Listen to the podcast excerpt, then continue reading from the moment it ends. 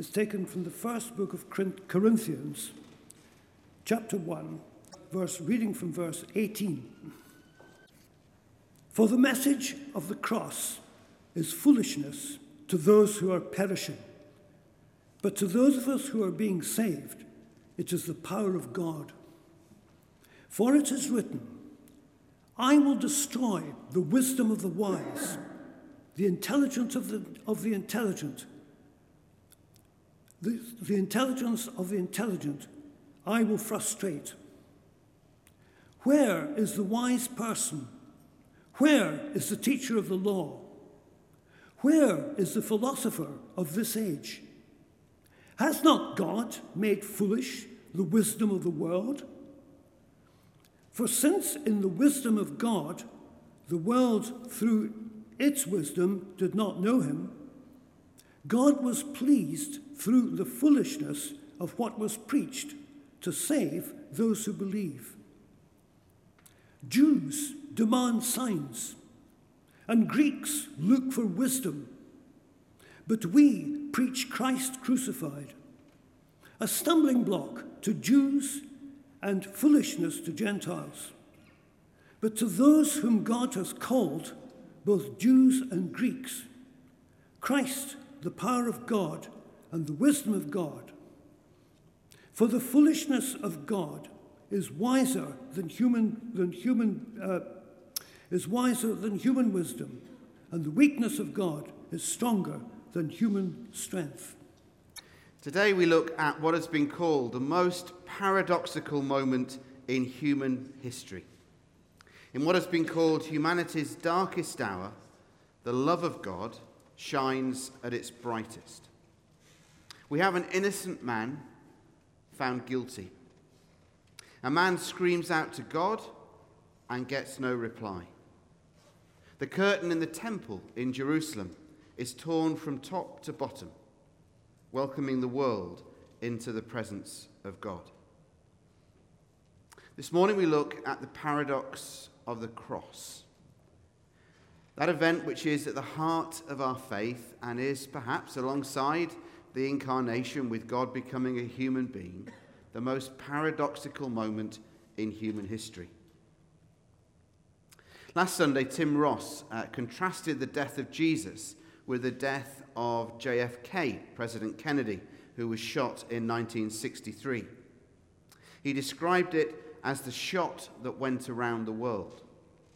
He contrasted it with the death of Jesus, the death that echoed through eternity. I don't think I'll ever forget the occasion. It was about 17, 18 years ago when Kathy and I uh, went to Dallas. Some friends were living there for work, and they paid for us to take the family out to Dallas for our summer holiday. And I'll never forget getting to Glasgow Airport and the American Airlines uh, member of staff saying, Where are you going? And I said, Dallas. And he said, Why? and I said, For a holiday to see some friends. And he just looked at me and said, Well, you wouldn't want to go there for any other reason, would you? In July. And I was reflecting last week with Tim Ross, I remember stand, sitting uh, the, on the top tier of the baseball stadium of the Texas Rangers and being able to look across on this vast plain and see a storm, probably about 20, 30 miles away in the distance, rolling towards Dallas.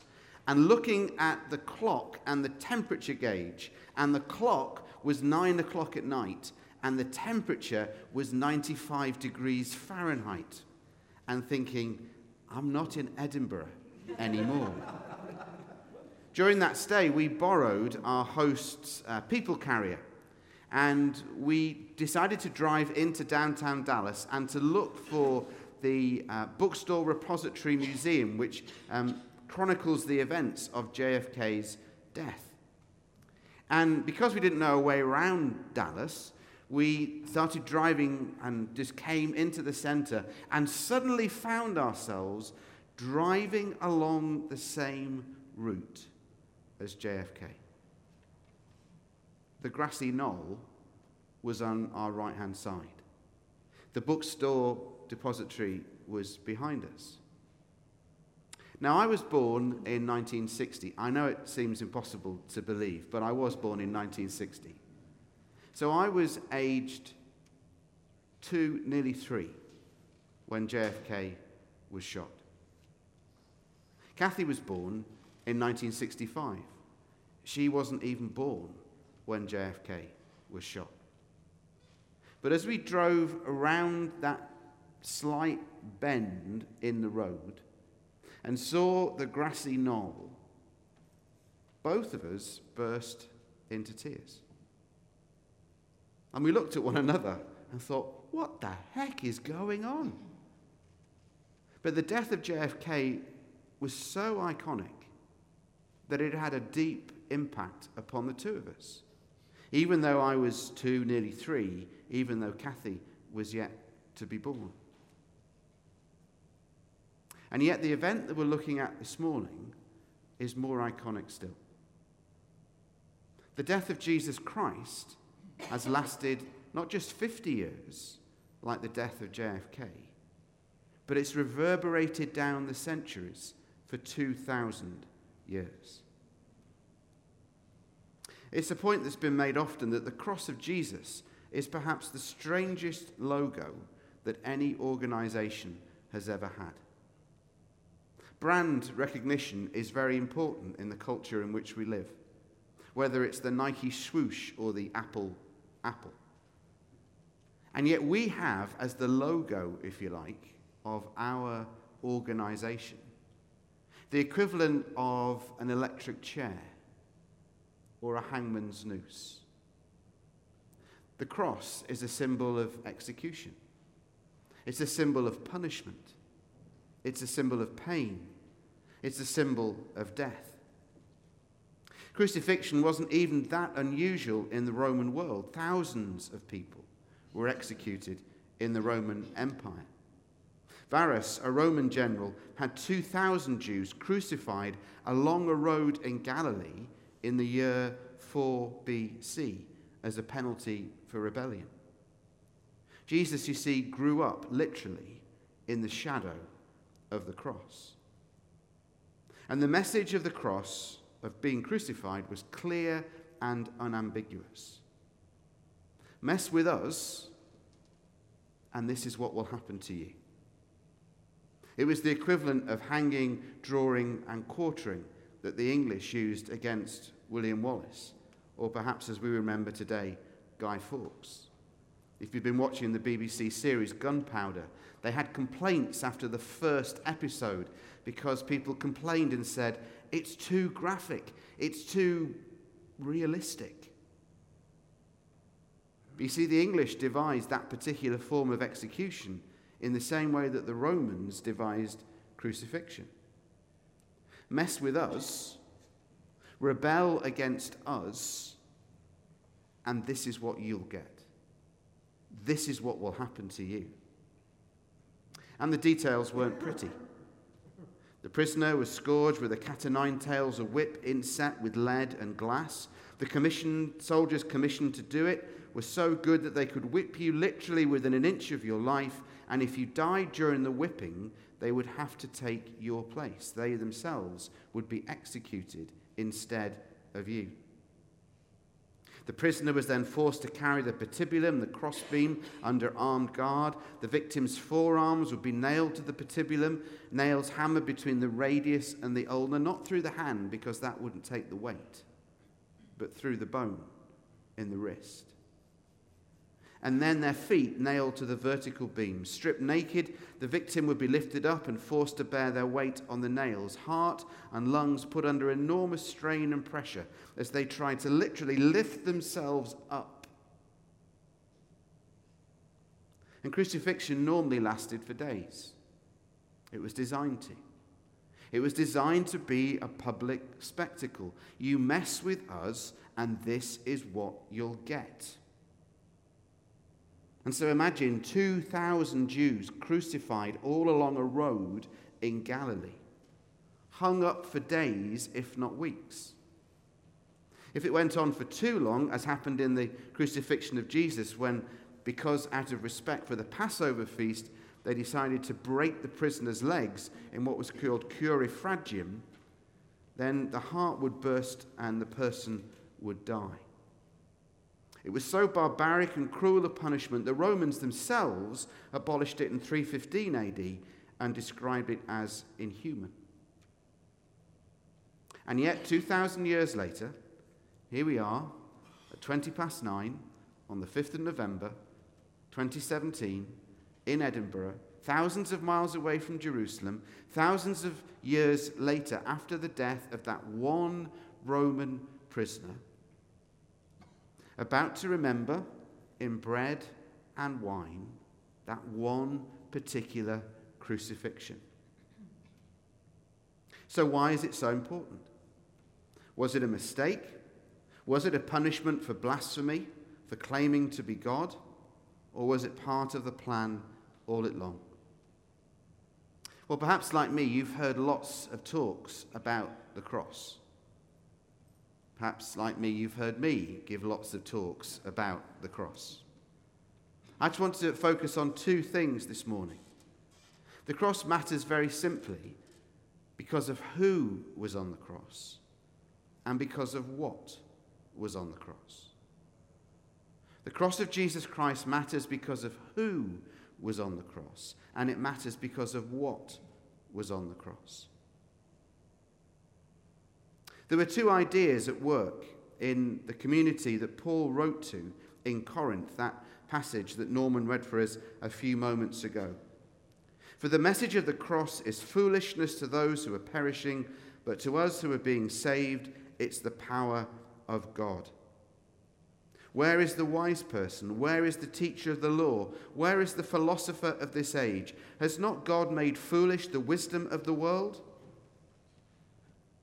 God was pleased through the foolishness of what was preached to save those who believe. Two ideas going on in popular thought and culture in first century Corinth. Jewish people demanded that God give them a sign. Jewish people wanted God to meet all their criteria to provide irrefutable and tangible evidence that God really was who he said. Moses asks God for a sign. And Jewish people down the centuries, again and again and again, if you look through the pages of what we call the Old Testament, demanded a sign. Greeks wanted something else. They preferred to speculate that the way to God was through reasoning and argument. God to them wasn't personal. Indeed, they thought that the main characteristic of God was something called apatheia, from which we get the word apathy. It was the total inability to feel. God, by definition, was distinct and remote.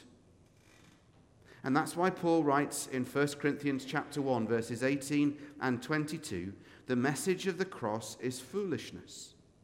Jews demand signs and Greeks wisdom.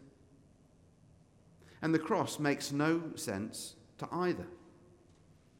To Jewish minds, the idea of the Messiah being killed like a common criminal, cursed by God, because that was their belief if you died on a tree, from that verse in Deuteronomy. The Messiah, God become a human being, was unthinkable. The idea that the Messiah was God become a human being and killed and dying on a tree, cursed therefore by God, was completely unfathomable. If he wanted a sign, well, this wasn't it. And then for Greeks, People who thought that God was distant and remote and totally incapable of feeling,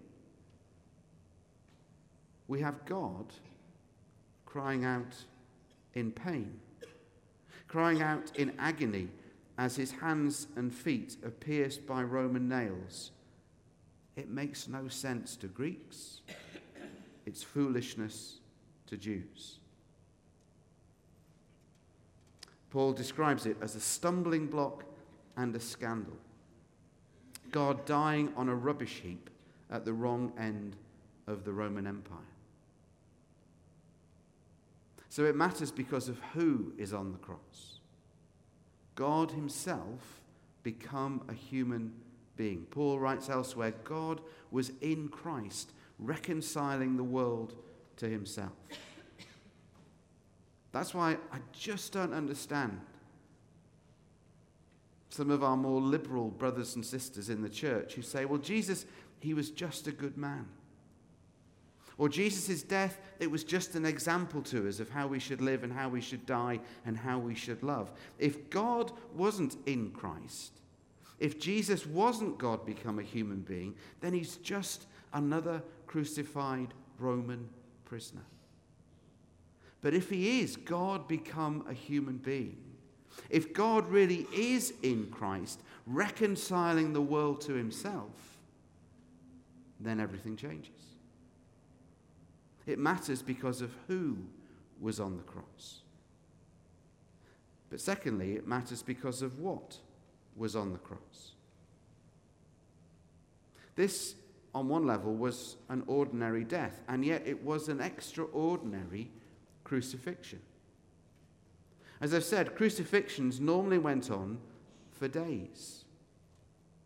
Prisoners were kept alive so that the public spectacle of them, the demonstration, the placarding, the billboard of them, boarding of them, you mess with us and this is what you'll get, was the power of the deterrent. And yet, the death of Jesus, the most famous crucifixion in history, is quite short. Only six hours. Not days, but only six hours. Put on the cross at nine o'clock in the morning. By three o'clock in the afternoon, Jesus is dead. And yet, with his last words, Jesus gives us a clue as to what is happening. The last words that is translated in English as it is finished. The Greek that the New Testament is written in gives us a bit more insight. The Greek word is tetelestai, literally, it's paid. The word that was stamped on a bill. The bill has been paid, the debt is no longer overdue. And that's why the death of Jesus is comparatively short. The debt has been paid, the job has been done. There's no need for Jesus to suffer anymore. Love and justice have been satisfied.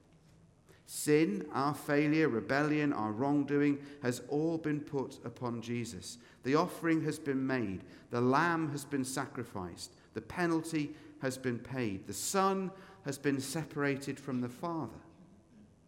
Because what we see happening on the cross of Jesus is the Trinity itself, for the first and only time in eternity, if you can have time in eternity, the Trinity itself is ruptured, it's dislocated.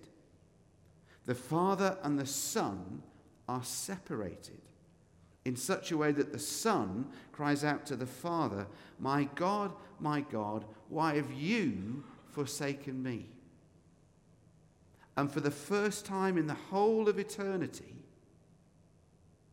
the Son knows what it is to be separated from the Father, and the Father knows what it is to turn his back and be separated from the Son. Relationships that had been mutually perfect for eternity were ripped apart so the relationship between God and humanity could be restored. That's what's symbolized by the temple curtain being torn in two from top to bottom. That which had separated God from humanity was just ripped apart because the Trinity itself had been ripped apart. I wonder if you're here two or three, four years ago when we um, remarkably, um, Stuart uh, rigged up um, a curtain across the cross for Good Friday. And we had this enormous curtain, like a backdrop, hanging down. And if I'm honest, I didn't know what was going to happen. Stuart said to me, Oh, we'll rip it at a certain point in your talk. I didn't know what was going to happen. And it got to a certain point in my meditation that Good Friday when I said, and the curtain was torn in two from top to bottom, at which point Stuart pulled a lever and the whole thing was ripped from top to bottom. And then Dean, who was leading that Good Friday meditation, invited us to walk through the curtain, symbolically walking into the presence of God. And hundreds of people just lined up. Remember Dean and I sitting there and just looking at each other, going, What's going on? As people walked through in between these, these two ripped pieces of cloth into, as it were, the presence of God. The fourth wall in theatre language being broken as the divide between God and humanity was torn apart. The cross, Paul writes, a stumbling block to Jews and Muslims and atheists. The idea that God Himself, become a human being, dies on the cross. Foolishness to Greeks because it doesn't make any rational sense. I remember one of my first Alpha courses here.